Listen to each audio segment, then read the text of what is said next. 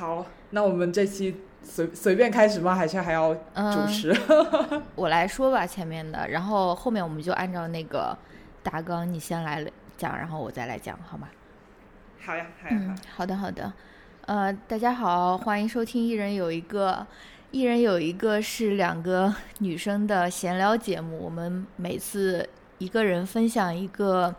见闻、感受或者是发现。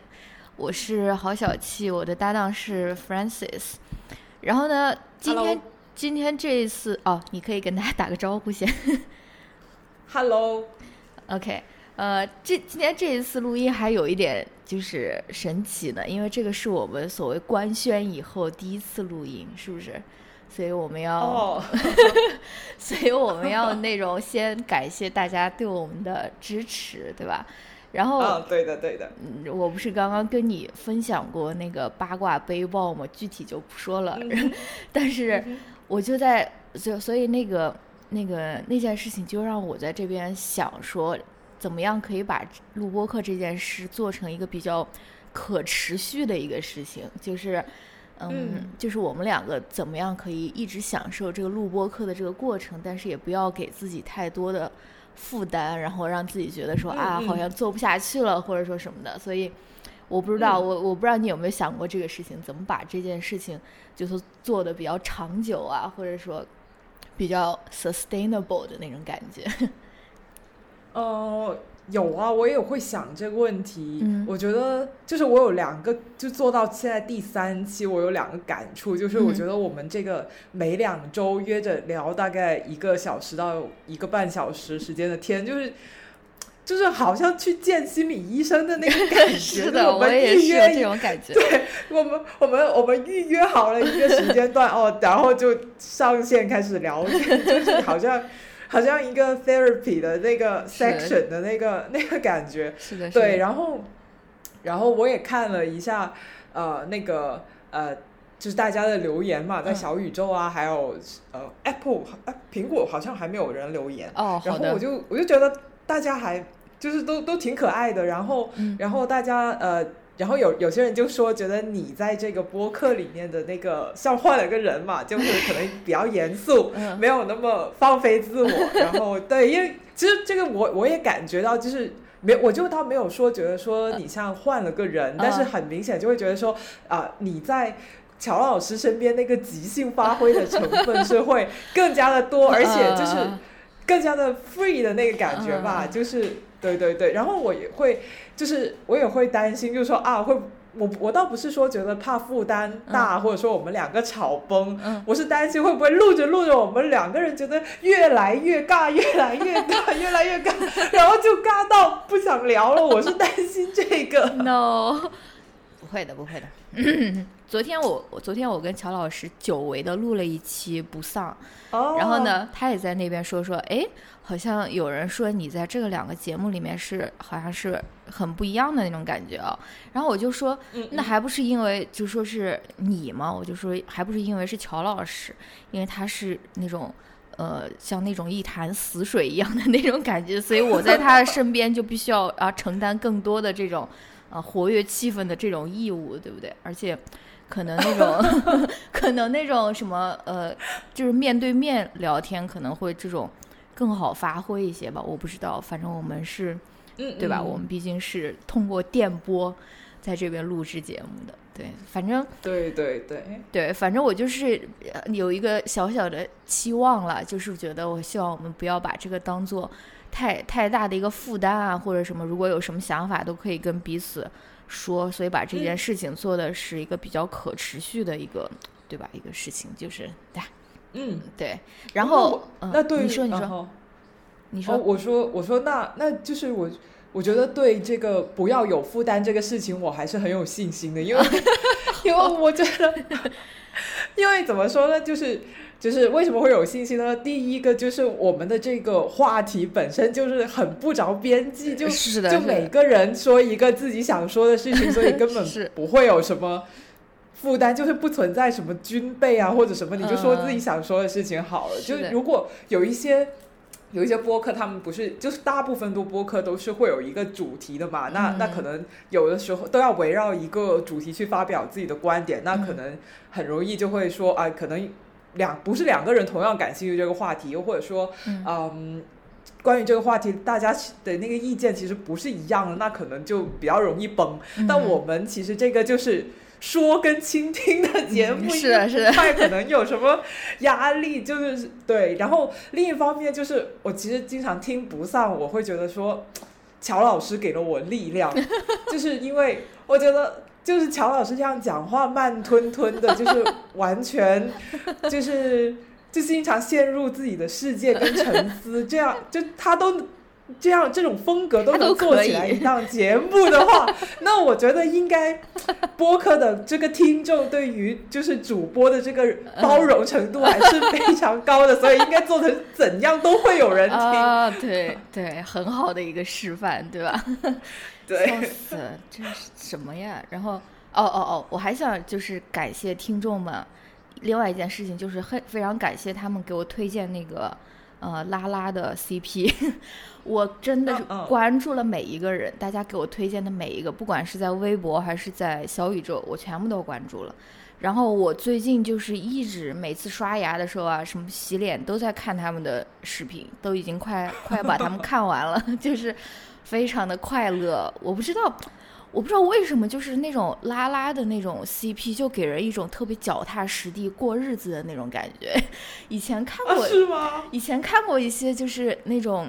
那种。笑话了，当然可能也是那种刻板印象了，就是说那种男同男同性恋，他们就是要谈那种轰轰烈烈的恋爱啊，或者说是什么。但是拉拉就是第一次约会，然后两个人就想着啊，后面我要开始过日子，要开始什么做饭、洗衣，就是他他们会有一个不同，他们不会特别向往那种特别特别浮夸的那种恋爱啊，或者说什么，他们就是非常实实诚的那种感觉。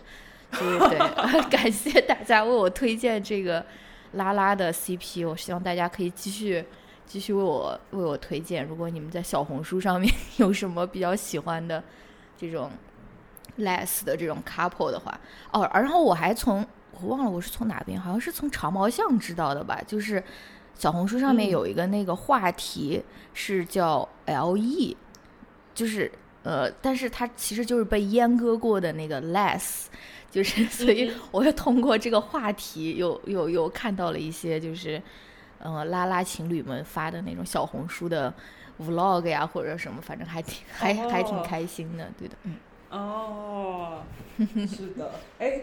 对啊，就是。还蛮多，就是听众在那个小宇宙上面留言，是的，是的，给跟我们互动，我觉得他们都好可爱，就是希望大家多点到小宇宙上面给我们，不一定小宇宙啊，任何地方都可以给我们留留言。然后，对，虽然就虽然没有亲自的去下场回复，但是都是有看到的。是的，是的。如果如果就是对，如果听众的这个嗯。留言多的话，我们也许可以出一期，就是现场，就是节目里面跟大家互动的，回复大家评论。是的，是的，是的。所以大家给我们反馈，好的反馈，积极的反馈，恶评不要。对，大家还可以给我们写邮件，我们还是有邮件的，对吧？在 show notes 里面。啊啊，对。我们在 show notes 里有放自己的邮箱吗？不管了，这次这次我我记得放一下吧。反正对。好的，好的。很多方式可以找到我们。好吧，那我们今天就 正式正式开始入题。入题，好。那要不然，Francis，你先来分享，你这次想分享一个什么东西呢？啊，我这次要分享的是一个 chill moment，就是我觉得很放松的一个时刻。嗯，哦。对，就是其实我呃是挺喜欢散步的一个人，因为我大部分时间都宅在家里面，然后非常幸运，我住的这个小区它的绿化做的非常的不错，嗯，就是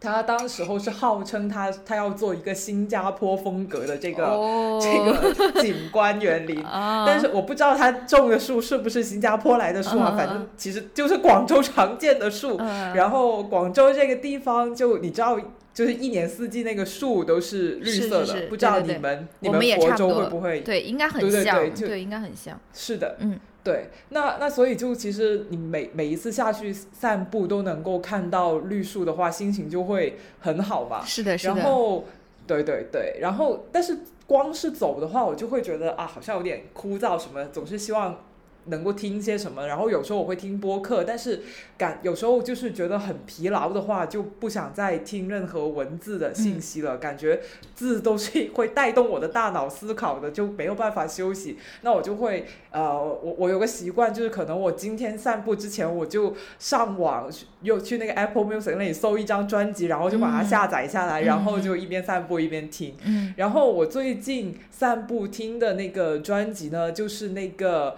呃。监听女孩的那个电影的原声带，那个对，那个很好听，那个那个，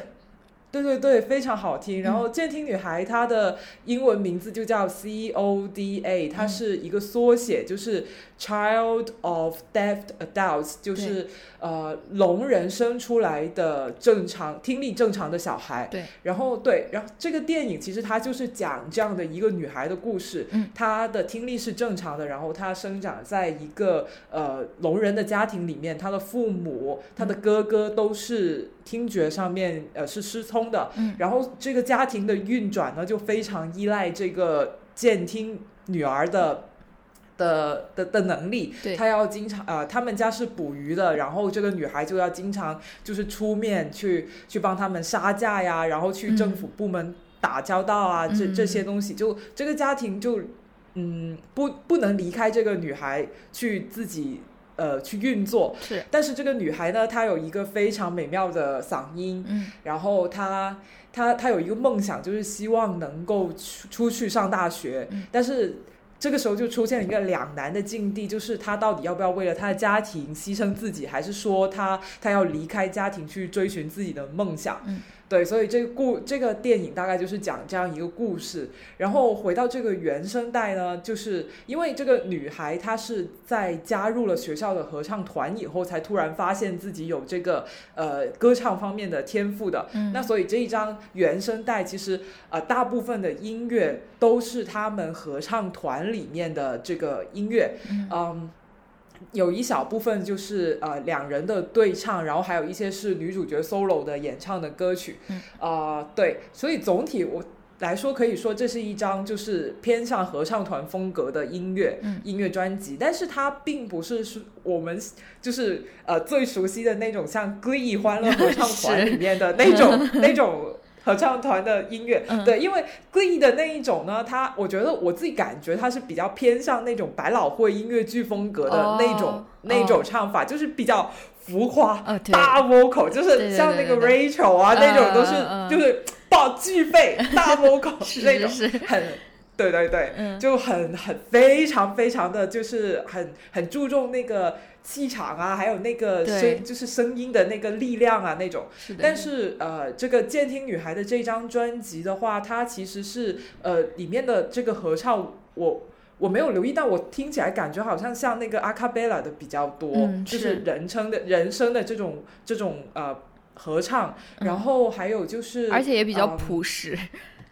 对对对，他们的唱法比较朴实，比较通俗一点吧，就是没有那种。浮夸的那种感觉，对。然后我我就有一次我就下载了这张音乐专辑，然后我一边散步一边听，然后我就我就听着他们里面那种人声的合唱，然后就看着眼前小区里面的那些绿树，就觉得哇，非常的搭，就是这个人声的那个和声又合得很好，然后这个大自然的这个绿色又是给人一种很放松的这种感觉，然后。就就觉得非就这整个散步的过程就感觉非常的治愈，而且他这张专辑我没记错的话，他好像也就呃五十多分钟一个小时左右，那其实刚好就是你一小时，我以我的这个腿长跟步伐来说，一小时就可以走个大概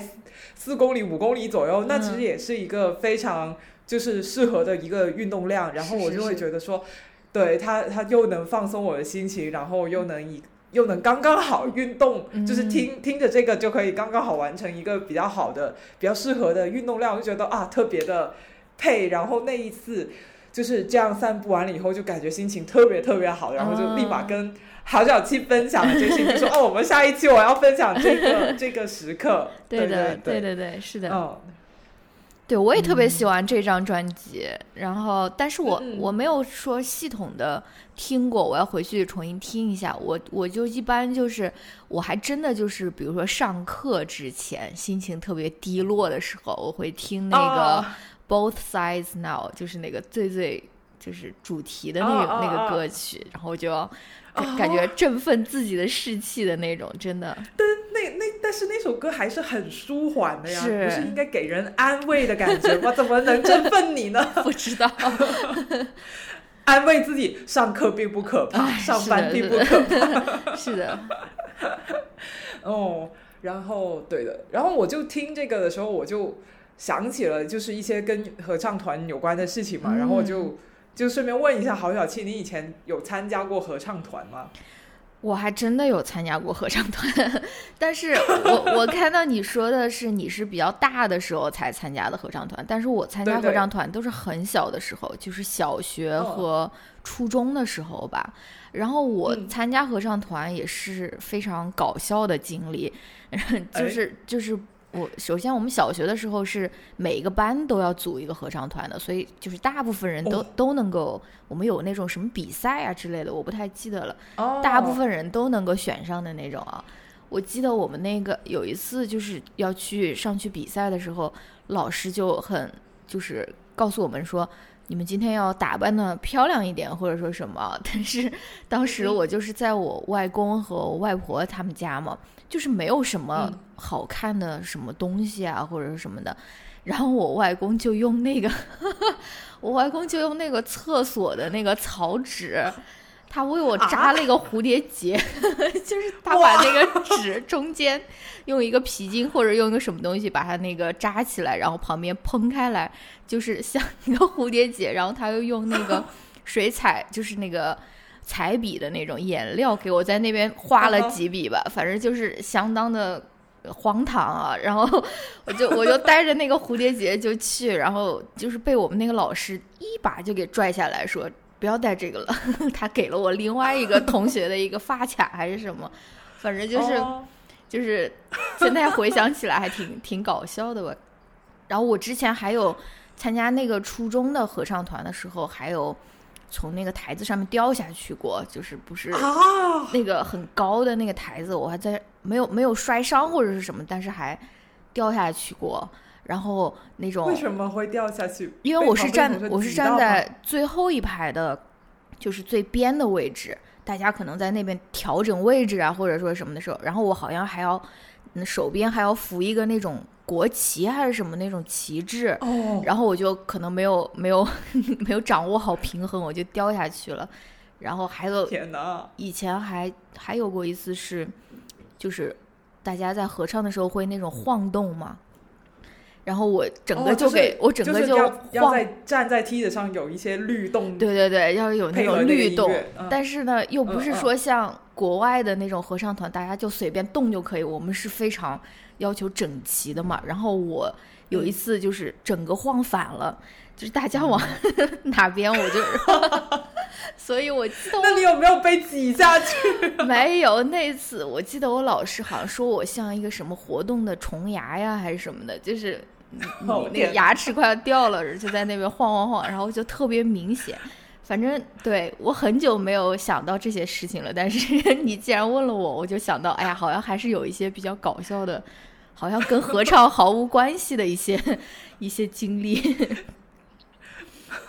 我，但是我觉得这很正常，因为，嗯，因为合唱团它真的就是一个很欢乐，对对对，很很多搞笑回忆的事情，就包括我接下来要讲的，其实也大多数都是一些很很搞笑的事情。所以那个那个美剧的名字是没有起错的，就是为什么要叫欢乐合唱 合唱团？因为合唱团真的就是很欢乐的东西。对，嗯，然后我就讲一下我跟合唱团的故事吧。嗯，嗯，其实我是很晚才第一次参加合唱团，这也是我唯一一次参加合唱团的经历。就是我上了研究生以后，学校有那什么五四青年节，要有什么五四花海，什么青年呃什么合唱比赛，就在各个院系里面呃进行的。然后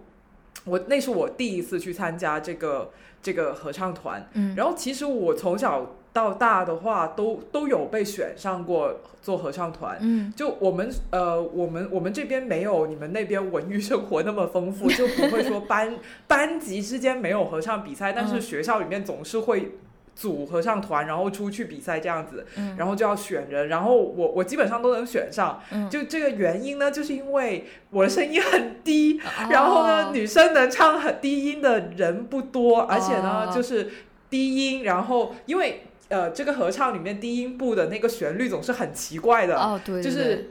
对对吧？因为就是它不是主旋律，它是那种电衬的那种，我也不知道怎么形容，反正那个旋律就是特别的古怪，很容易被。跑偏，那所以就是能唱低音，然后又有音准，不被带偏的人就是很难找。然后我刚好两两样都有，所以我我一直都都是经常被选上的。然后为什么我从来没有去参加过呢？这就是一些自己个人观念比较落后的问题，就是。对，就是从小到大呢，我爸妈对我的这个育儿方式就是极简育儿，which means 就是就是不不从来都不会让我不也不是就是就是他们没有很热衷让我去搞那种课外活动，就。就我们都是九零后嘛，然后那个时候不是中国家庭都是刚刚开始富起来，然后就很流行送小孩去绘画班啊、弹琴啊，然后跳舞什么。我我当时我身边有好多就是同学或者什么的，都是会去学什么特长啊，学。而且我记得我小时候小学的时候学钢琴这个风气真是很盛很盛，就。对我，我想比我大一点，可能八八十年代出生的人还没有这个风气，但是到九九零年代出生的那一批小孩就开始接触学钢琴这个事情，然后我们家就没有让我去学任这些东西，就是一方面就是我我爸妈他们就觉得就是哎又要送你过去，然后又要接你回来就很麻烦，就嗯，另一方面他们就觉得就是。就是觉得说，就是其实学校里面教你的东西已经够了，你就学完学校的东西就好了。然后剩下的时间，他们也不管我，他们不安排我任何东西，我只要搞定学校东西，我就自由了，我就可以爱玩什么就玩什么。我我我喜欢做什么都做什么，那其实很好。那所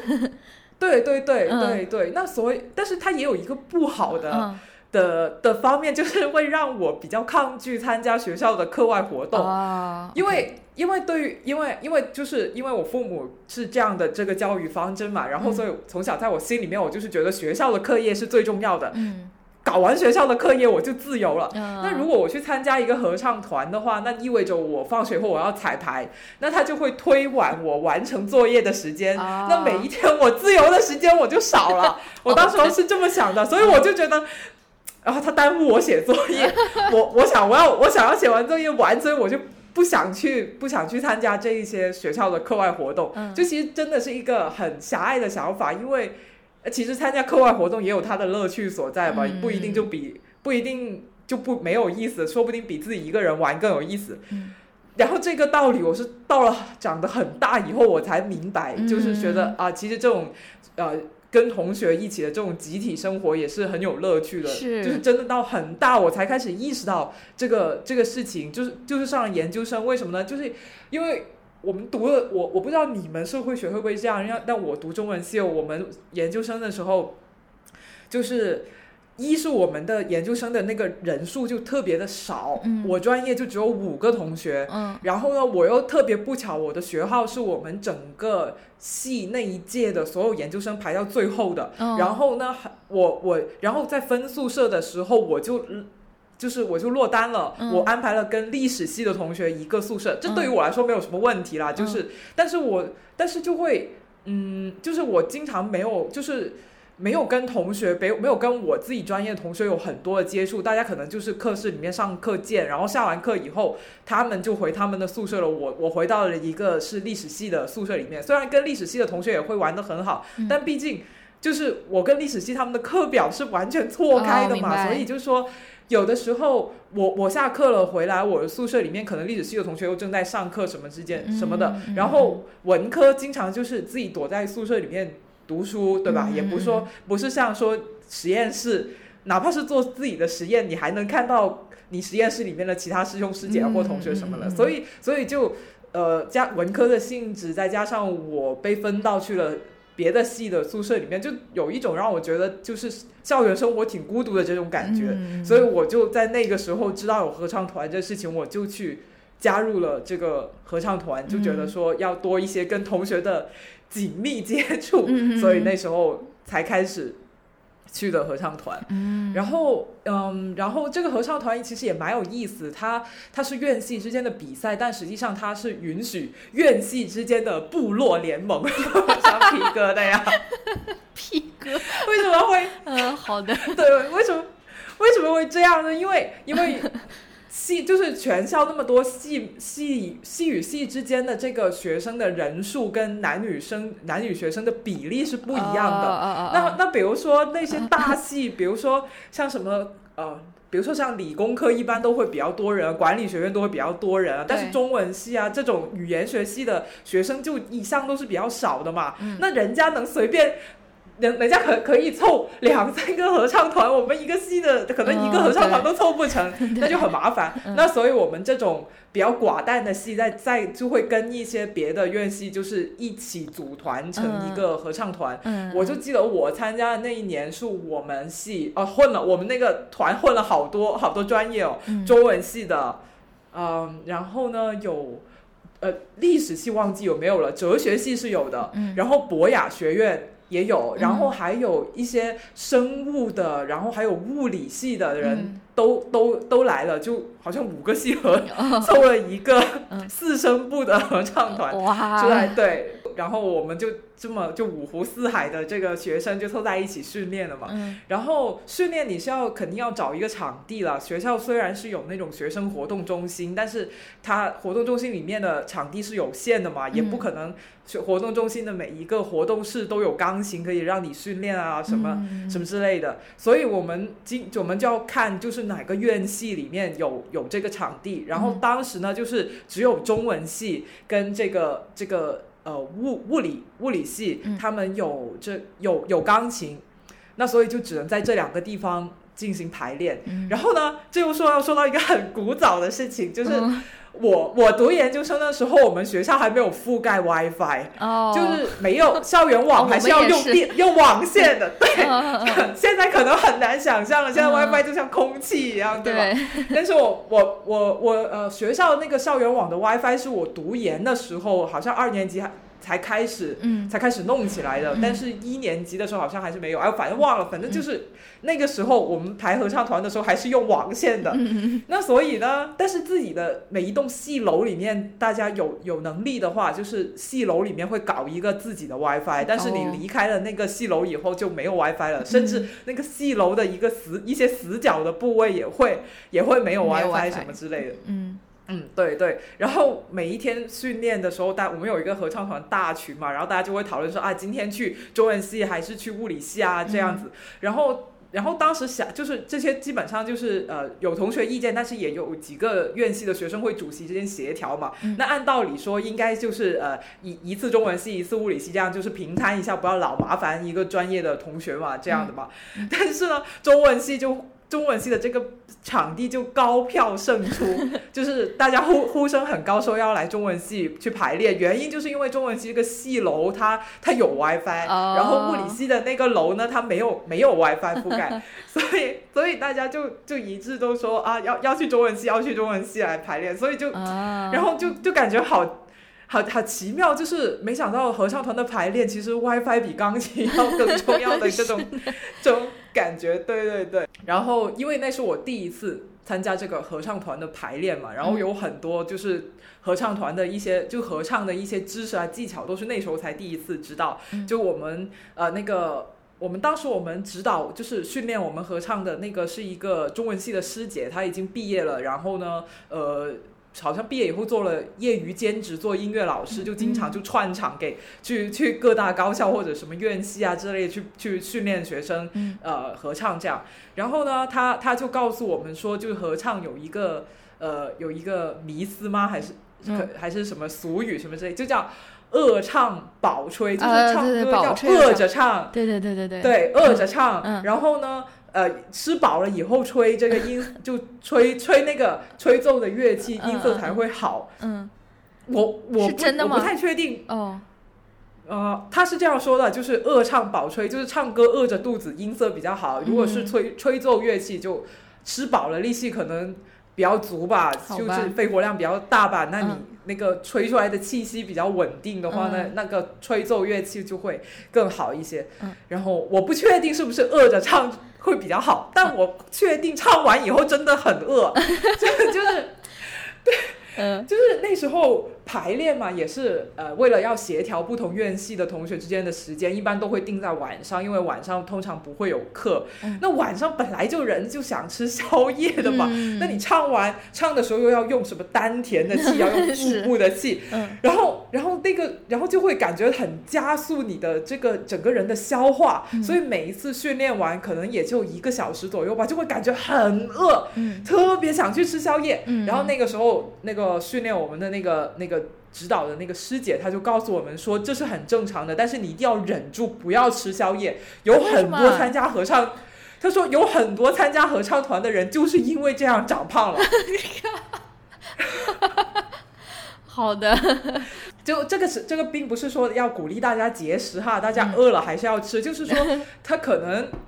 他他可能他的意思就是说，就是你你就是唱完歌以后容易会感觉饿，但是然后在这个时候你去吃东西的话，很很容易就会吃多。你当然是可以吃一点的，但是但是因为但是你合唱以后，你肯定不会是一个人去吃的吧？你肯定有合唱团里面有一群人饿了，那一群人就说我们一起去吃宵夜，然后你一群人吃饭就会很容易吃多，然后就可能就就这样就。对，就就长胖了，然后他就，然后我就记得这个，很记得，印象很深刻这个事情。还有一个，对，还有一个就是到了我们，我呃，然后我们也我们有那个，可能因为我们比较大了，所以我们我们的这个着装就要很正式，不能只是绑个蝴蝶结了。我们 我们我们去租了那个礼服的，就是女生男生我忘了穿什么了，女生就是穿那种晚礼服的那种裙，就是就是。抹胸，然后有单边的肩带，就是挂在身上，反正对白色的拖地长裙那种，就反正穿上了以后，个个看起来都像希腊希腊女神，就很还是蛮隆重的，然然后也是蛮蛮奇特的经验。反正我人生就除了那次以外，都没有穿过那么舞台的的 那么正式的这种这种这种衣服了，就感觉还是蛮蛮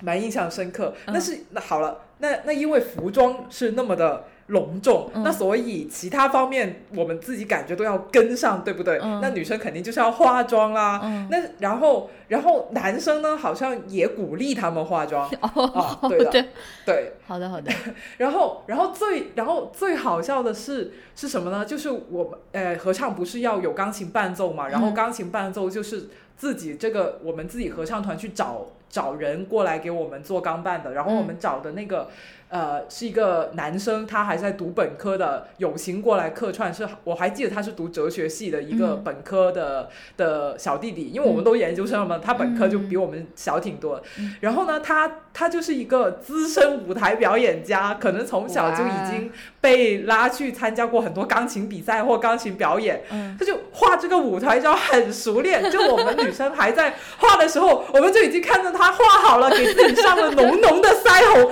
就很浓。很浓的腮红，就可就日常生活看肯定就是很夸张了，可能上了舞台他就是刚刚好，但是那个妆容一出来，我们女生都震惊了，就是没想到有有男生就是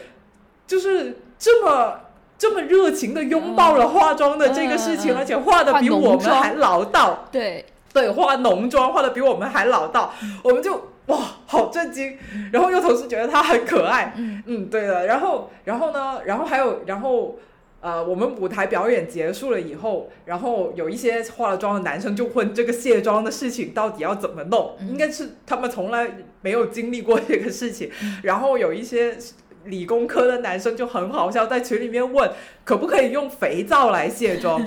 注。对，就是注意哦，他说的肥皂卸妆并不是那种可以卸妆的肥皂，而是指洗衣服的肥皂能不能直接就用来卸妆？呃，也是可以，对，也是可以。然后我们就说就会很伤皮肤啊，就是不要啊什么之类。但是不知道他们后来是后来是怎么卸的了。然后。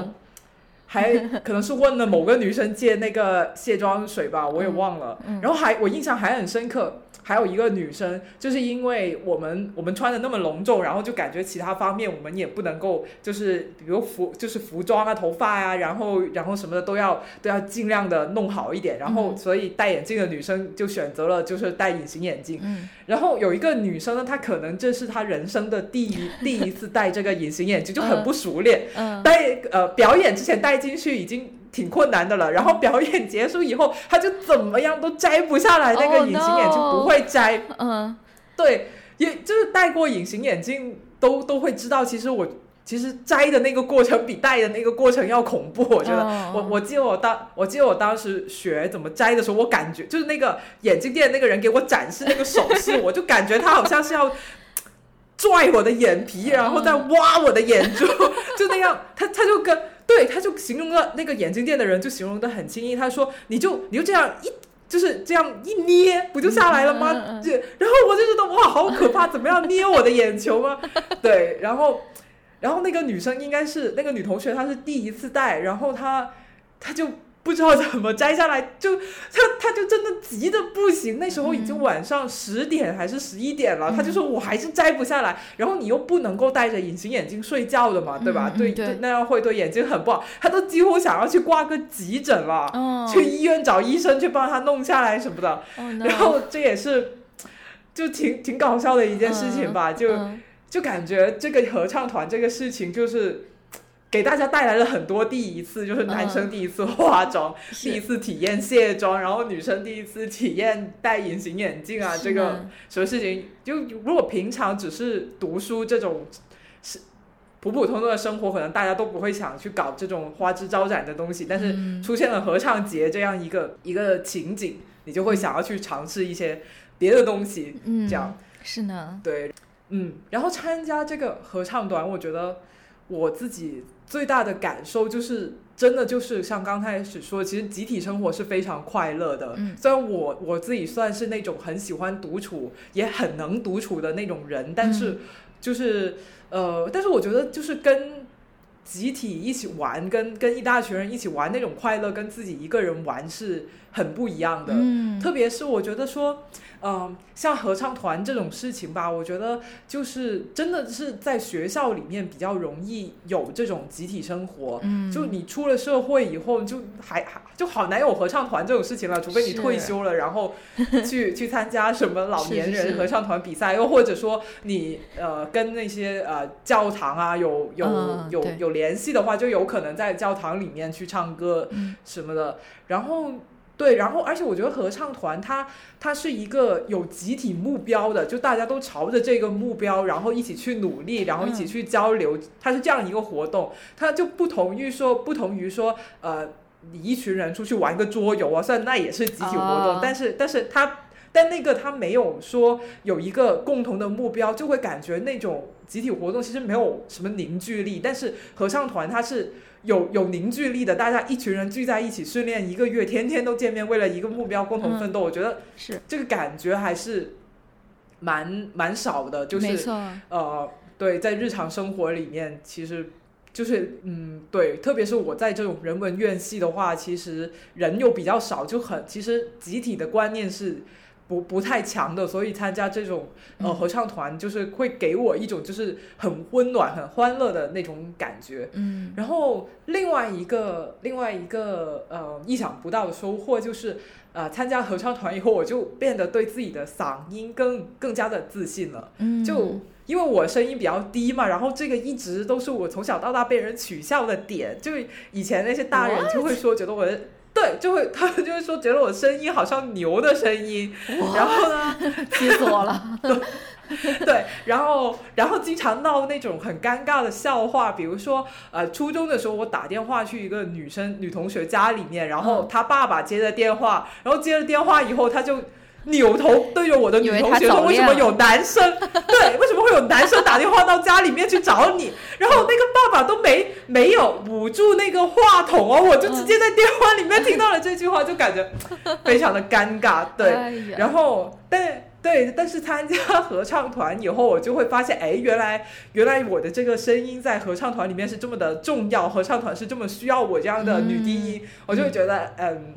就对对这种嗯磁性的声音有一点光荣跟骄傲嘛。真的，对，是这样的。对，我是知道合唱团里面他们总是非常缺那种女的那种低音的，因为真的很难，对吧？我们合唱团那时候就是女低音真的凑不够，然后就从女高音里面找了一堆音准比较好的，就拨去女低音那一边了。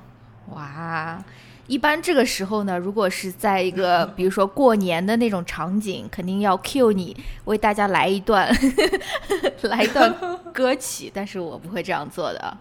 嗯，好吧，那我 或或者我更新到小红书上面去吧。可以，可以，可以看 Francis 做一个歌唱博主。对对对，可以的。嗯，对，我觉得我我想要分享的跟你这个其实很像哎，就感觉可以刚好连着下去下去说下去，因为我想分享的是，呃，我也是。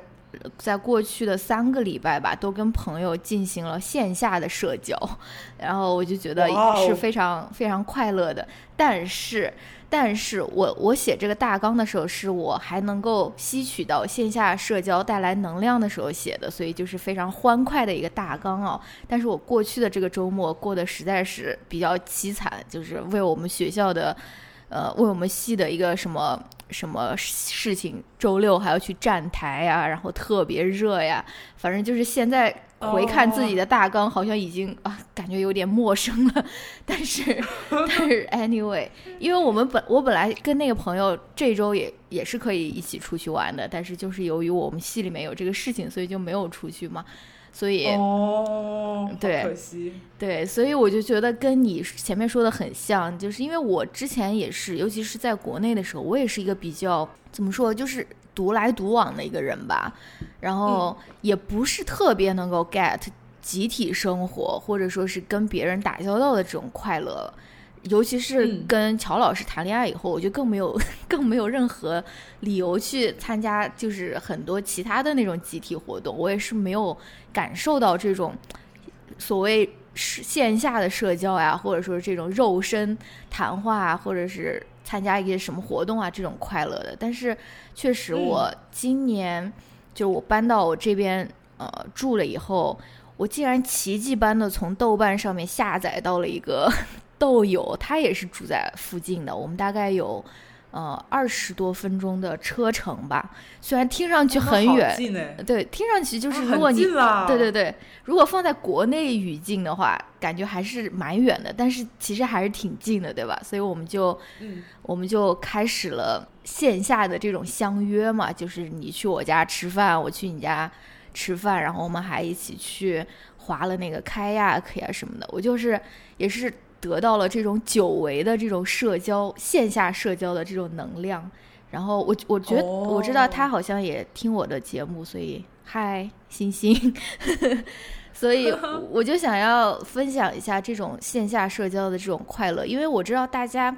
现在，尤其是有社交媒体啊，或者什么的什么以后，我们好像觉得说，哦，社交是更方便了一个事情。比如说我的微信里面，比如说几千个好友啊，或者说什么的。哇！但，我不是说我，我就是说举一个例子，我大概只有 一百，我大概只有 一百多个，还是二百个好友吧。哎，你你跟那个新裤子的主唱一样是吗？哦，彭磊吗？他，对他不是说只有一百个人吗？哦，对对对，多了就要删的。是是的。我微信好友还是比较极端的，对对对，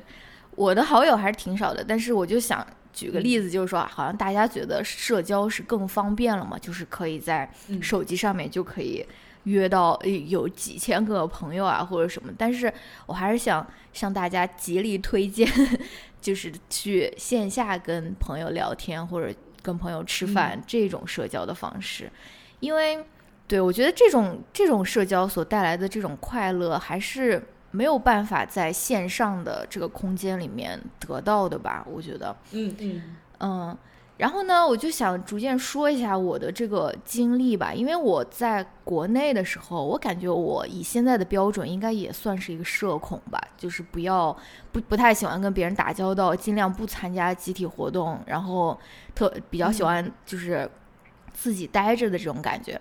但是我来到美国以后，我就有一段时间我感到非常的不习惯，因为美国人都是非常非常非常的热情，就是他就是在在迎面走来的陌生人，他都会跟你打招呼的那种，我就觉得。啊，为什么要为什么要说这么多？而且比如说你去超市结账啊，或者什么那个那个那个收银员，他一定会跟你 small talk 的，就是说啊你怎么样啊，就是最近过得怎么样啊？反正就是他们有这种非常非常强的这种社交或者说是这种 small talk 的这种文化。对对啊，我我我我我我有会想起一个事情，就是我去美国旅游的时候，我就我就觉得他们就。就好像都不用反应，他们就一见到人，他们就能有蹦出来那些词了，而且而且他们还特别多那种爱称，就是经常用 honey 啊，sweetheart 啊，是是是，就不一不需要很熟的，就比如说一个收银的就会跟我说 sweetheart，对的对的对的，非常受宠若惊，对的对的。反正我就是我刚来的时候就觉得很不习惯嘛，然后嗯。呃，但是到现在也这么长时间了，我也觉得好像慢慢的这种 small talk 也不是那么让我觉得厌烦了，然后我也感觉我自己有一点融入到，虽然我跟美国人的这种标准来相比，我我肯定还是一个社恐了，对吧？但是以这种亚洲的标准，我感觉我已经是一个非常外向、非常外向的一个人，就是比如说在小区散步的时候。迎面走过来人，我都会跟他打个招呼呀，或者说什么，就是已经在亚洲的标准里面算是一个非常不社恐的一个人了。呃，也是，也是有可能是因为在美国朋友就更少了吧，尤其是说中文的朋友就感觉更难得了。嗯，所以就是我们做了那个不丧那个播客以后。我也就是 勾搭了很多我们的听友，包括包括你在内，对吧？你就是 对的，对对，最最成功的一个案例吧。反正就是也电波相遇，是的，从电波电波相遇，就是我也在这个过程中勾搭了一些听友，好像见面有见过一个吧，就是我去，就是今年去纽约玩的时候。那个那个女孩，她刚好也在附近，所以我们就在一个书店约了见面。然后，但是更多的就是，比如说我们会寄贺卡呀，我也收到过听友寄给我的贺卡呀。然后还有现在有一个听友，也是他要给我的狗狗勾了那个毛线的那种，怎么说那种。牌子就是上面有他们的名字啊，就脖圈的那种。哇！他给我寄过来，然后还有很多。对，真的，我们的听友里面有很多非常可爱的，包括小维也是，小维也是我们现在也成为了微信的好友，有还还还经常会聊天的那种，我就觉得非常神奇。反正我就觉得，我最近一直都在看小维的那个 YouTube channel。对啊，他真的很好看，对不对？是的，是的，很治愈。对，你继续。对，反正就是类似于这种事情，我就觉得我好像更能够享受，就是说 reach out，尤其是对，尤其是如果我知道她是一个非常可爱的女女生的话，男生也有了，我也遇到过很多很可爱的那种男生听友，但是我我就会不不排斥说去跟他们进一步发展。呃，比如说成为网友啊，或者说是互相寄寄贺卡、寄寄礼物的这种关系，我觉得好像这个是我的关于社交方面的一个变化吧。当然，我我感觉我在我在这个工作的环境中，如果跟同事啊或者跟老师们社交的时候，还是非常焦虑的，因为他们真的太，哎，这个就是。呃，就是又联系到我之前的另外一个烦恼了。他们真的特别像大人，但是我也是一个大人了，对吧？但是我就觉得，尤其是呃，比如说开会啊，或者什么时候，我的那个电脑后面就真的是贴的那种乱七八糟那种那种贴纸啊，或者什么，我都觉得说，哎，会不会我拿出来，他们会觉得我呃是一个那种高中生或者是那种大学生的那种感觉？我就总觉得说。在在工作这个环境中社交还是稍微有一点点压力，虽然嗯嗯对吧？希望等个过个几年，我也可以过来非常开心的向大家播报，说我好像 在工作环境中也更加如鱼得水了。但是现在好像这种事情，还，暂时没有发生。嗯，对，然后就是啊，你说，呃，就是你刚才说那个跟老师呀、同事交往会很社恐，这个我也有。我有一个比你更极端的这个例子，嗯，就是我上研究生的时候，我们有一个老师，他有一门课在豆瓣那里开了一个小组，哇，然后呢，他就他就就是对，然后我。你就研究生的课每周都有阅读那个阅阅读材料的嘛，然后读完以后不是大每个人都要说一下自己读了什么感想啊什么之类的，他就让我们到那个小组里面去发言，就是去评去去留言，然后这算是作业的一部分。然后我为了不要让老师发现我在豆瓣的真面目，为了这门课我注册了一个小号。哦，对哦，这这个对这个很重要哎，对啊对啊，但是但是老师要让你们在这个豆瓣小组里面发言，是不是老师也是一个社恐啊？老师不想要组织线下的那种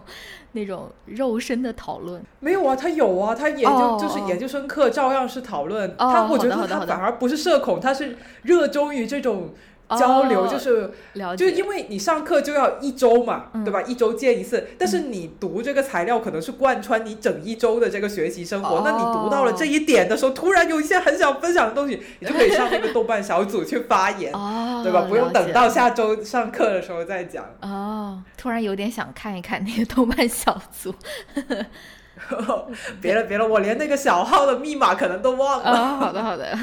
嗯，好的，反正就是，嗯，再说回到这个社交吧，就是，对我感觉我自己是稍微有一点进步，但是又在工作方面，在工作方面还是有很多，还是有很多，还是有很多焦虑的，就是社交的话，对，还是要努力研究那种好小气、好老气穿搭，就是怎么样穿的穿的更加老气一些，或者说是，对吧？然后我又是。有那种纹身啊，或者我的纹身又不是说是那种特别成熟的那种纹身或者什么，我就，哎呀，我反正就是有各方面的这种压力吧，在这个学习的或者是工作的这个 这个场域里面，就是还是需要继续加油。但是我就是还想回到就是线下社交这件事情，反正在过去三三周里面。我感觉线下社交是挺开心的，因为我们其实也没有做什么很 fancy 事情，就是去彼此家吃饭啊、聊天啊。然后他有一个宝，他有一个宝宝也特别可爱。然后我们有两个小狗嘛，然后那个宝宝也特别喜欢喜欢我们的狗狗，然后就跟狗狗在那边玩啊或者什么的。然后好像小孩子就是如果有小狗啊或者小猫啊，他们就会特别开心，他们也就会不太不太会就说表现的。不好，或者说什么的，反正就是他那宝宝也表现的特别好，我们那个狗狗狗也就跟他们一块玩啊，或者什么的，就是特别开心吧。然后我们不是上上周的时候还去划了船嘛？那个也是我我第一次划那个 kayak，就是怎么翻译啊？小的那种船。然后是什么呀？是那种。就是呃木木筏吗？还是说也不是木筏，它是也不是皮艇，就是是塑料的吧？但是就是更它它它的那个形状是长的，就是尖，前面和后面都是尖一点的。啊啊，就是类似于那种，嗯，是不是奥运会有的呀？哎这个我们跟这个奥运会完全啊，对，真的不不过确实好像奥运会有什么对激流回旋啊什么那种。对，确实是那个，但是我们绝对不是那种 level，我们是在非常平静的、非常浅的水 水里面滑的，所以，对，当时我就觉得特别特别开心，然后，呃，因为又在划船嘛，看到各种美景啊，或者说什么的，然后又同时锻炼，就是感觉好像有那种三重加成的感觉，就是社交加。运动加大自然这种三重啊，对的加成就是非常快乐吧。反正我就想要，对我就想要分享，就是我的这个线下社交的这个经历。我也想推荐推荐大家，就是多去跟朋友们见面，就不要光在网上聊天，就是多去跟他们见面啊，跟他们吃饭，跟他们对吧，在真实的空间里面相处。因为我感觉就是。很多你在网上看到的你你觉得你觉得你很讨厌的人，其实可能在现实社会、现实生活中他都没有那么讨厌。就是你如果真的跟他见面，真的跟他聊天的话，真的吗？你有你有这样的经历吗？就是不会觉得线上很讨厌。都不会想让他发展到线下去了。嗯 嗯，所以我你你写的这一点，我真的很好奇，真的吗？可以具体讲讲这个这个这一点吗？就可能可能他也不能说太太夸张吧，就是非常讨厌的那种。但是你如果是觉得有一个朋友你在线上的时候，你觉得他有有时候。就有点怪怪的，或者说是某一个比较小的点，你不是很认同，或者不是很喜欢。但是你们可能线下见面的时候聊天也会聊得很开心，或者说是，就是我觉得可能不能是这么极端吧。就是在网上很讨厌的人，我可能写的有一点太太太夸张了。就是当然很讨厌的人可能不会有这样的成果、这样的效果。但是，就是如果只是觉得嗯稍微有一点。小别扭啊，或者什么，你们可能真的去见一面，或者是线下聊天的话，可能会，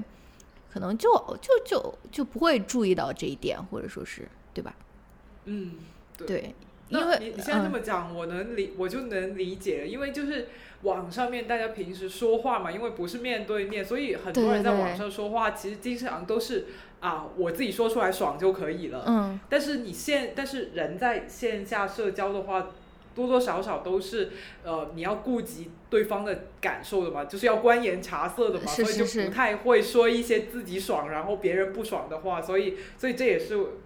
就是为什么会觉得说啊，可能线下的社交会更加的，就是融洽一点吧。是是是是，因为我记得刚刚我跟乔老师谈恋爱的时候，他有一个理论，当时我看来是很荒谬的，就是。他他当时很讨厌发信息，或者说发微信，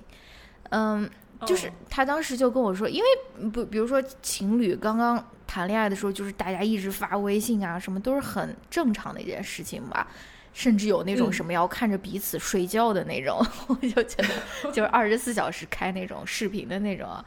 然后对他当时就有这样的一个理论，他说他很不喜欢发信息，当时我还不是特别理解，但现在我可以理解了，就是你。嗯，发信息，尤其是微信这种东西，就比如说你每次发一句，然后你，然后你就要等待对方的回复，然后你要再发一句，然后再秒回还会多心，对，就会多心，对吧？然后你的这个时，你的这个时间就会被割成非常非常小的和小块嘛，你要发发信息，然后要回信息，然后等，对吧？就是而且他又在他他又说过说他觉得很多。就是说情绪啊，或者说情感，类似于这种东西，在文字中是很难体现的。就是呃，就是你如果一直用文字的话，是很容易造成误解的。就别人就会想多，对吧？就是哎，你怎么还没有回我？你是不是出轨了？对吧？我我记得我以前，我以前跟一个就是跟前男友发信息的时候，有一他发了一句微信，然后我觉得。啊，他他是不是在骂我？然后后来他说，我这句话没有在骂你，我只是没有打那个波浪线而已。就是因为没有波浪线，我就觉得他那句话好像在骂我。但是如果有了波浪线，就会觉得这个语气好像缓和了很多。但实际上，他就是不管有没有波浪线，在打的那一刻，他的情绪都是都是那个样子的，就是没有说是是想要骂我的意思。所以就说文字真的会很容易。传递一些就是错误的信息吧，就是光文字太太少了，它的信息。对对对，确实是这样的。反正对我就是还是想要推荐大家真的去跟朋友去聊天吧。对，嗯，对的。但我我我想问你的就是，你是不是一个喜欢？线下社交的人，或者说是你是不是，你是你在友情里面是不是一个主动的人？但我知道你参加那个女子登山队了，我我也很羡慕你们的那种哇，同时又爬山，然后露营，然后还哦哦哦，对我我觉得，所以就想问一下你，你对于这个是就是怎么看？嗯。对，就是你说那个滑皮划艇，然后感受到社交，然后呃，就是线下社交、运动、大自然美景的三重加成。然后我这个真的是非常有那个共鸣，就是这就是我每一次去爬山的那一个感受。嗯，因就是这里卖一下广告，就是我 我在广州，然后广州呢就有一个呃女子登山队，叫做在野登山队，它是一个公公益组织，然后呢就是只只允许女性去参加做我们的登山队的队员，然后我们是一个就是关心女性议题的这样一个公益组织，那所以我们每一次这个爬山都会呃。就是大家一起，就是爬山之余，我们在这个吃饭啊，或者说路上的时候，都会有一些主题讨论，就是关于一些女性议题的的事情。然后，所以，所以就是因为这个组，对啊，就就因为这个组织它是这样的，所以呢，就是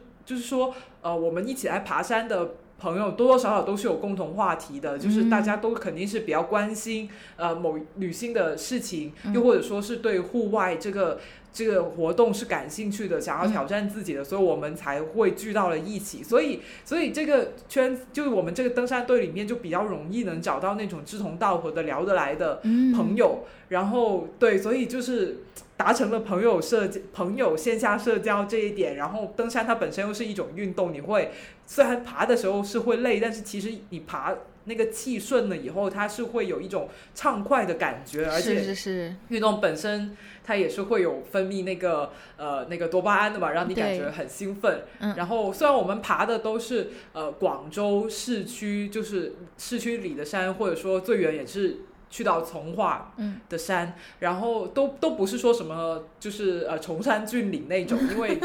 如果要，因为有暂暂时我们没有那个组织能力去爬那种组织大家去爬那种高难度的山，但是尽就是就是怎么说呢，就是因为因为可能因为有运动这个比较痛苦的过程在前面，呃也不能说痛苦，就是比较。比呃，就是比较劳累的这一个过程在前面吧，所以等到你爬到山顶以后，或者说到了一个某一个地方没有那么累的时候，你就会觉得眼前的那个风景是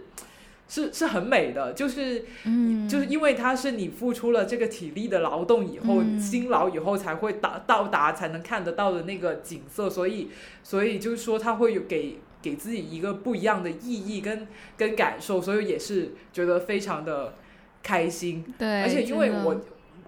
对，因为以前我自己也是一个不不怎么爱运动的人，就是我又在城市长大的，没有什么自然，就是没有什么在自然里面居住生活的这种经历吧，所以一直我就觉得，就是对生活的这个想象也是挺狭窄的，就然后爬就是我们城市周边的山，就给我给了我一个。很大的感触就是，原来可以还可以从另外一个角度去看我们我们生活的这一座城市，所以就说每一次对每一次爬山的话，就会觉得真的是非常的开心，又有跟朋友有说有笑，然后呢又有又又能够做到运动，然后又能够看到不一样的风景，所以我就是你说的那个，我真的是非常非常的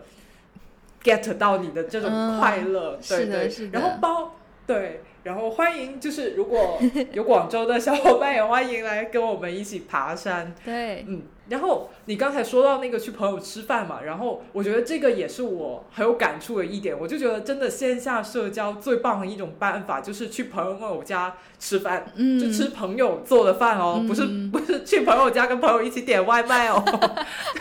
对。对，我觉得其实做饭真的是一个，就是自己下厨，就不管是自己下厨还是朋友下厨也好了，就是亲自下厨，然后邀请朋友到家里面吃饭，真的是一个特别能够发展友情的一个事情。对，可能就是可能因为本身没有人不喜欢吃吧，我觉得不会有人跟 食物作对，所以就是有好吃的东西本身，它就是一个让人很很心情很愉快的事情。然后特别是像。对于我本人来说，哈，嗯，可能是我我比较馋的原因，就只要有好吃的，我是一定会去的。所以就说，这，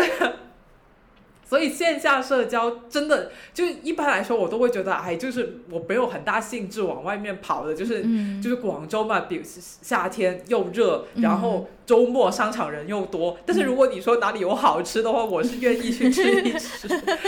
如果朋友有什么特别会做饭的话，去他家里面吃饭，那这个我是很愿意去的。嗯，是。对，然后，对，然后，首先就是美食很吸引人，然后另外一方面，我觉得就是，就是我觉得呃，做饭这个过程能够很自然而然的就拉近大家的距离，就是会有很多东西可以可以聊，因为对对，因为嗯，就比如说这个菜到底是怎么做的呀？你是你是从哪里学的？有什么技巧啊？就包括我觉得，特别你在美国啦，我觉得我们年轻人其实这种呃去朋友家吃饭就跟老一辈的很不一样，老一辈肯定就是。做饭的那个人要整一桌都做好了，然后你客人才来，就觉得觉得这样才是好的，对吧？我要这样才是一个有礼貌的行为。但是我们比较年轻或者比较呃西化的这种待客之道，就是其实不需要我做好你才来，就是我开始切菜的时候就已经欢迎你来了。然后我你就做饭这过程里面，你就既可以帮忙打下手，不打下手的话也可以就是聊天啊，或者说是。对，就就什么，然后然后做一道，然后就放上来，可就可以开始吃了，不一定说要等到菜全部做做好了，然后客人所有客人都人齐了才开始吃。对，我想我想你你到朋友家做客也是这样，就是很 free 的，就是一边聊一边做，就绝对不会有就是中国长辈那种思维，长辈就说哎你是客人啊，怎么能进厨房？对吧？坐下，不要 不要动。对对对对对，不要动，不用我来我来，不用洗碗不用洗碗，但是。但是我们年轻人之间的这种聚会，就肯定就是做饭，大家一起来啊。当然你不想来也可以，然后然后做做了做好了就吃，然后吃完做就是吃完以后，然后大家就呃一起一起搞卫生啊什么的，甚至也不用说做很多碟，你只要做一大锅，然后把每个人喂饱就可以了。是，对，对对对，就所以我就觉得说就。就是因为这一个这样的一种社交方式吧，它既能产生这个聊天的话题，然后又让大家都有事情可以参与其中，所以就真的很容易这个这个感情就就为就联系在一起了。就嗯，对，因为因为他做菜也没有说是很难的事情，就是你客人来了可。摘个菜，削个胡萝卜皮，这种是可以做，总是可以做的。对，比如有有，而且你一起吃饭也会避免了找话题的尴尬，对吧？就就，而且我呃也不知道是不是因为我太爱吃的原因，就是如果我吃到好吃的东西，我总是会很好奇它怎么做出来的。但是如果，所以我就会问这个东西到底是怎么做。但如果平常只是把我放到一个。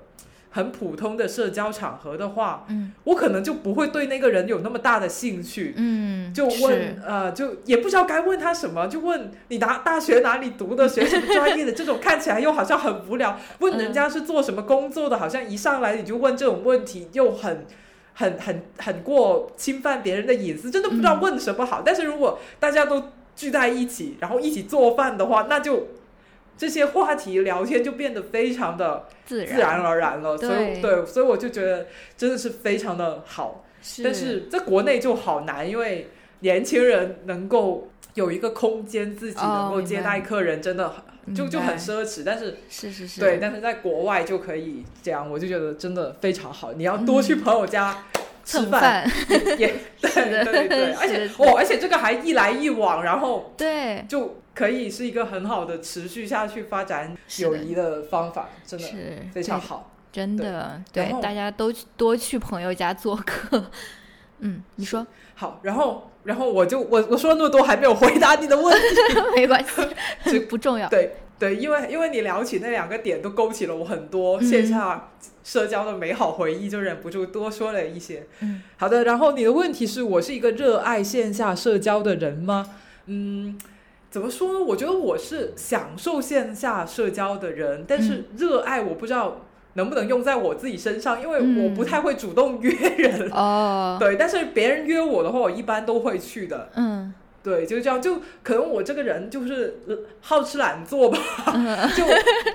去别人家做客可以，但是你要我自己去想，就是说组织一个什么活动，搞一场什么 party，然后就是请 A 朋友请 B 朋友组个局，然后让他们互相认识，就就或者说我呃设设计一个什么主题活动啊，什么电影之夜啊，八十年代 什么什么什么派对，什么什么什么夜台，好像这个嗯不是我擅长的东西。哦，OK。所以，我，所以我我就很少会发起活动，但是如果别人约我的话，我都是会去的，因为我我其实是享受这个线下线下社交的这个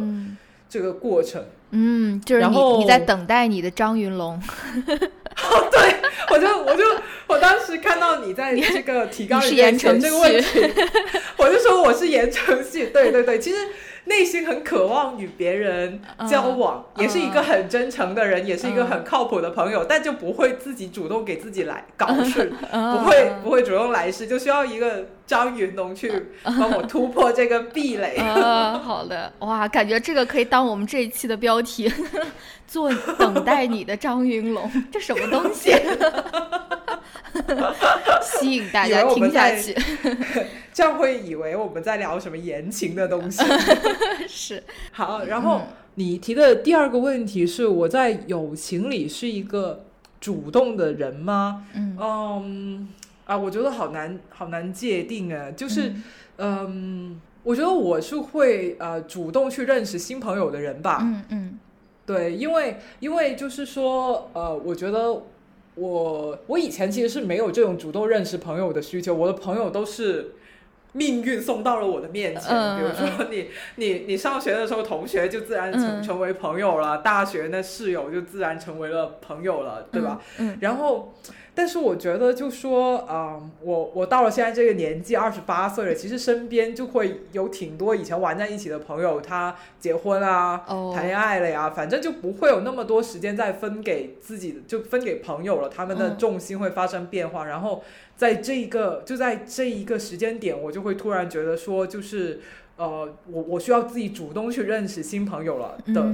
不然的话，我我的生活圈可能就会越来越窄。所以，所以我我我去参加这个爬山登山队，其实就是我自己主动的去拓展我的这个社交圈的一个一个过程。就我的主动是表现在这种这种方面，但不太会是说啊。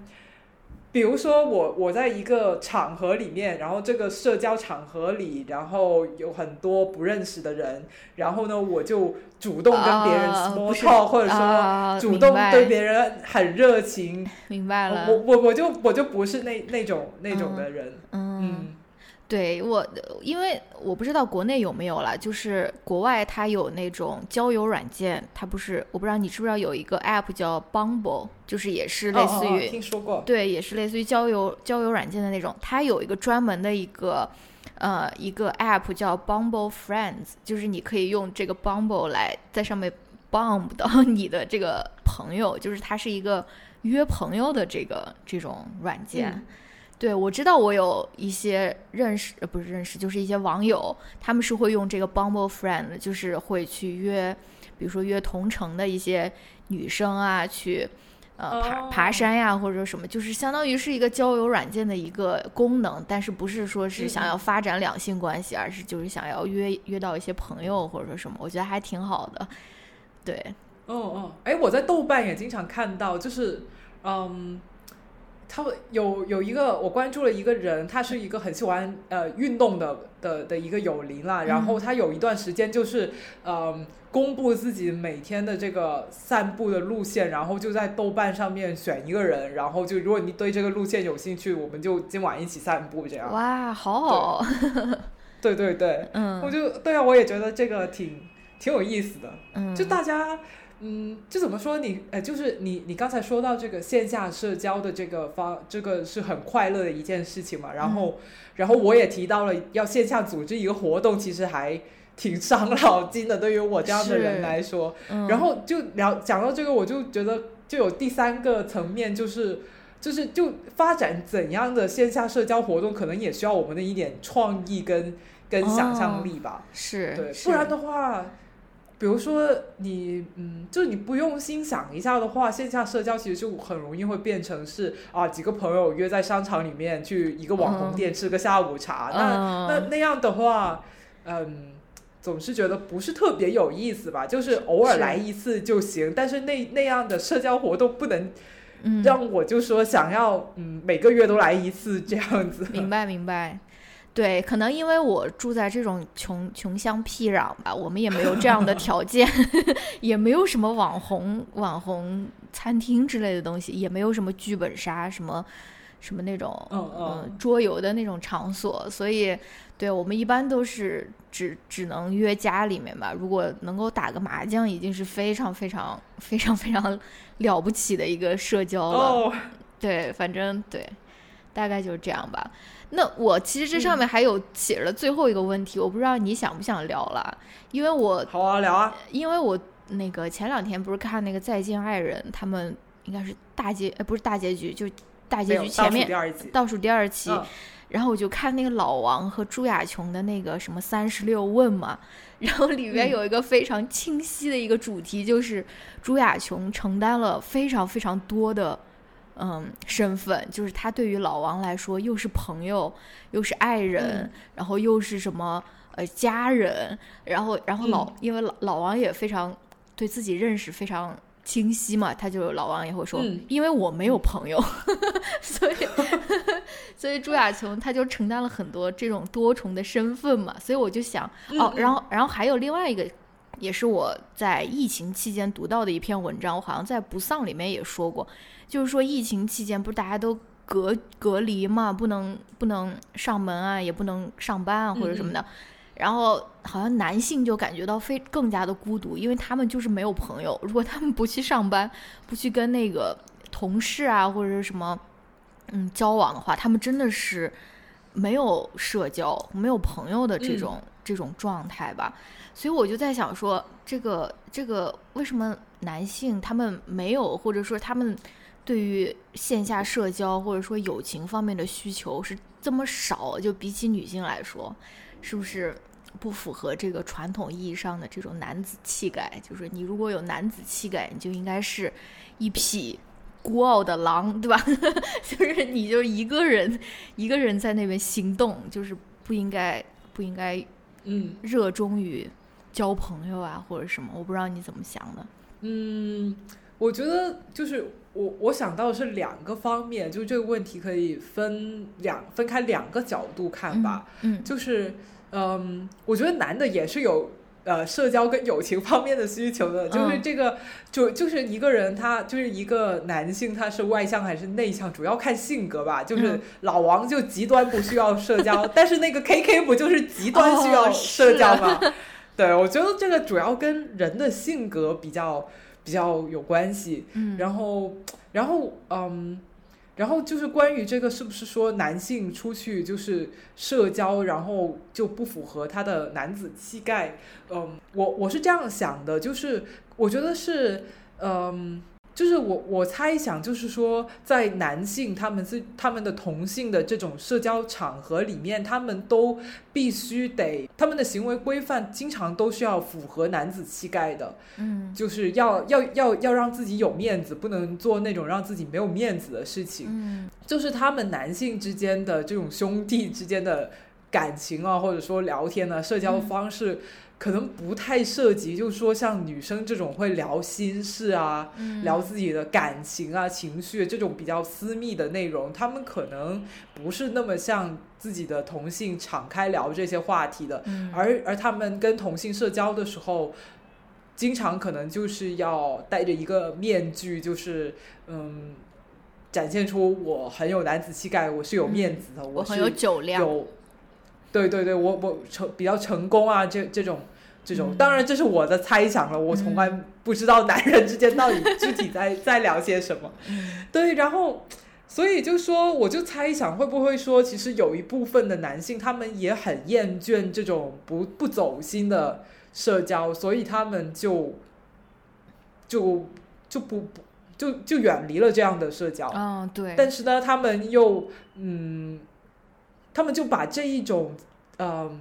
情就是想要聊呃比较私密的这种话题的这种情感需求，就寄托在了妻子的身上，或者说女朋友啊伴侣伴侣的身上，所以就会导致说，为什么有一些女性她既要是她的她的男性的的朋友，又要是她的爱人，又又要是生活上照顾她的人，承担了那么多的的角色，对。对，很有道理。嗯，我有一个朋你说哦。没有，我就我就想到，就说我有一，就是就真的挺极端，就是我觉得男的就是爱社交，就是那种称兄道弟喝酒，嗯，就是夜不归宿，这种真的也是很典型的男的，然后呢，没没有朋友的，就连大学同学都不想联系的那种，嗯，那种男的也，我我认识的也也也有的，嗯，就是。就两种都挺难的，我觉得没有说哪一种 哪一种的行为更更更典型的男的，嗯，对对，你说很有道理的。对，其实也是，就是你你说出 K K 那个例子也是很，就是感觉他们好像真的就是那种热衷于社交的那种人，可能就是更偏向于在这种在在在这种呃男性的社交里面更加确认自己的那种男子气概，就是用各种方式吧，对吧？然后。有些就是好像真的就像你说的，是比较极端的两种情况，要么就是那种兄弟会的那种感觉，但是要么就是 完全没有朋友，对吧？嗯，对，好吧，这差不多就是嗯，你说，嗯，好的，哦，没有，我我这样聊下去会太多，你到时候剪掉就好了，没事没事，就是就是对啊，所以我呃我我就想到就是说，就是现在拍的一些电视剧，其实他已经有那个意识要去就是颠覆或者说去教育。这些男性了，就是我，呃，我我能想起来，就是有两个电视剧，它都对这种男性之间的友情有一些不一样的表达。嗯，一个就是就是最近拿了那个艾美奖的那个 Ted Lasso 嘛，他对他们他们他是一个讲这他的呃中文名字叫足球教练，其实就是讲一个足球队里面就是一个足球俱乐部里面的故事，然后。它是一个男子俱乐部，所以里面很多演员都是男的，就是很多角色都是男的。然后他们这个俱乐部里面有一个很特别的组织，叫做那个 Diamond Dogs 钻石狗，就是他的这个 Ted Lasso 发起的，就是他的就是几个主教练还有一个经理，他们组成了这个 Diamond Dog 的这样的一个组织啊。然后呢，男性在这个就是每一次这个组这个。组织要发起会议的时候，他们就会学狗叫，然后狗叫狗叫了开始以后呢，就宣布他们进入这个 Diamond Dogs 的模式，然后男性就可以很放心的在里面去探讨自己的那个感情问题啊，或者说一些很很小的纠结，对对的，对他就他就已经有展现这种刻画，就是鼓鼓励男性去说出自己内心的脆弱面。还有另外一个喜剧就是那个。我我爱上的人是奇葩，我忘了哦。The The Words of You 还是什么什么鬼？那个那个也是一个爱情，它是一个爱情喜剧啊，也是也是有讲到，就是说，呃，他他的男主角跟他的室友就是。怎么样从那个不闻不问的那种那种室友的关系，变成了一个可以互相聊感情烦恼的这样的一个一个朋友的关系？就对，至少至少社会是在进步的。好的，好的，是的。那我们这期你还有你还有想说的吗？好像都差不多说了吧。嗯，这这这期剧场是啊，我也想说这周要约星星来我们家包馄饨。哦，馄饨啊，好棒！包馄饨蛮适合约你们你们是买馄饨皮吗？对，还是自己擀皮啊？买馄饨皮，擀皮太那个了。哎，我觉得包饺子也是一个真的很对，很那个包，就是包东西啊这种啊，就是也是很那个啥的，因为人人都可以上手嘛。对对对，没错没错。特别好吧，那今天就先聊到这边吧。那下期再见啦，拜拜。拜拜。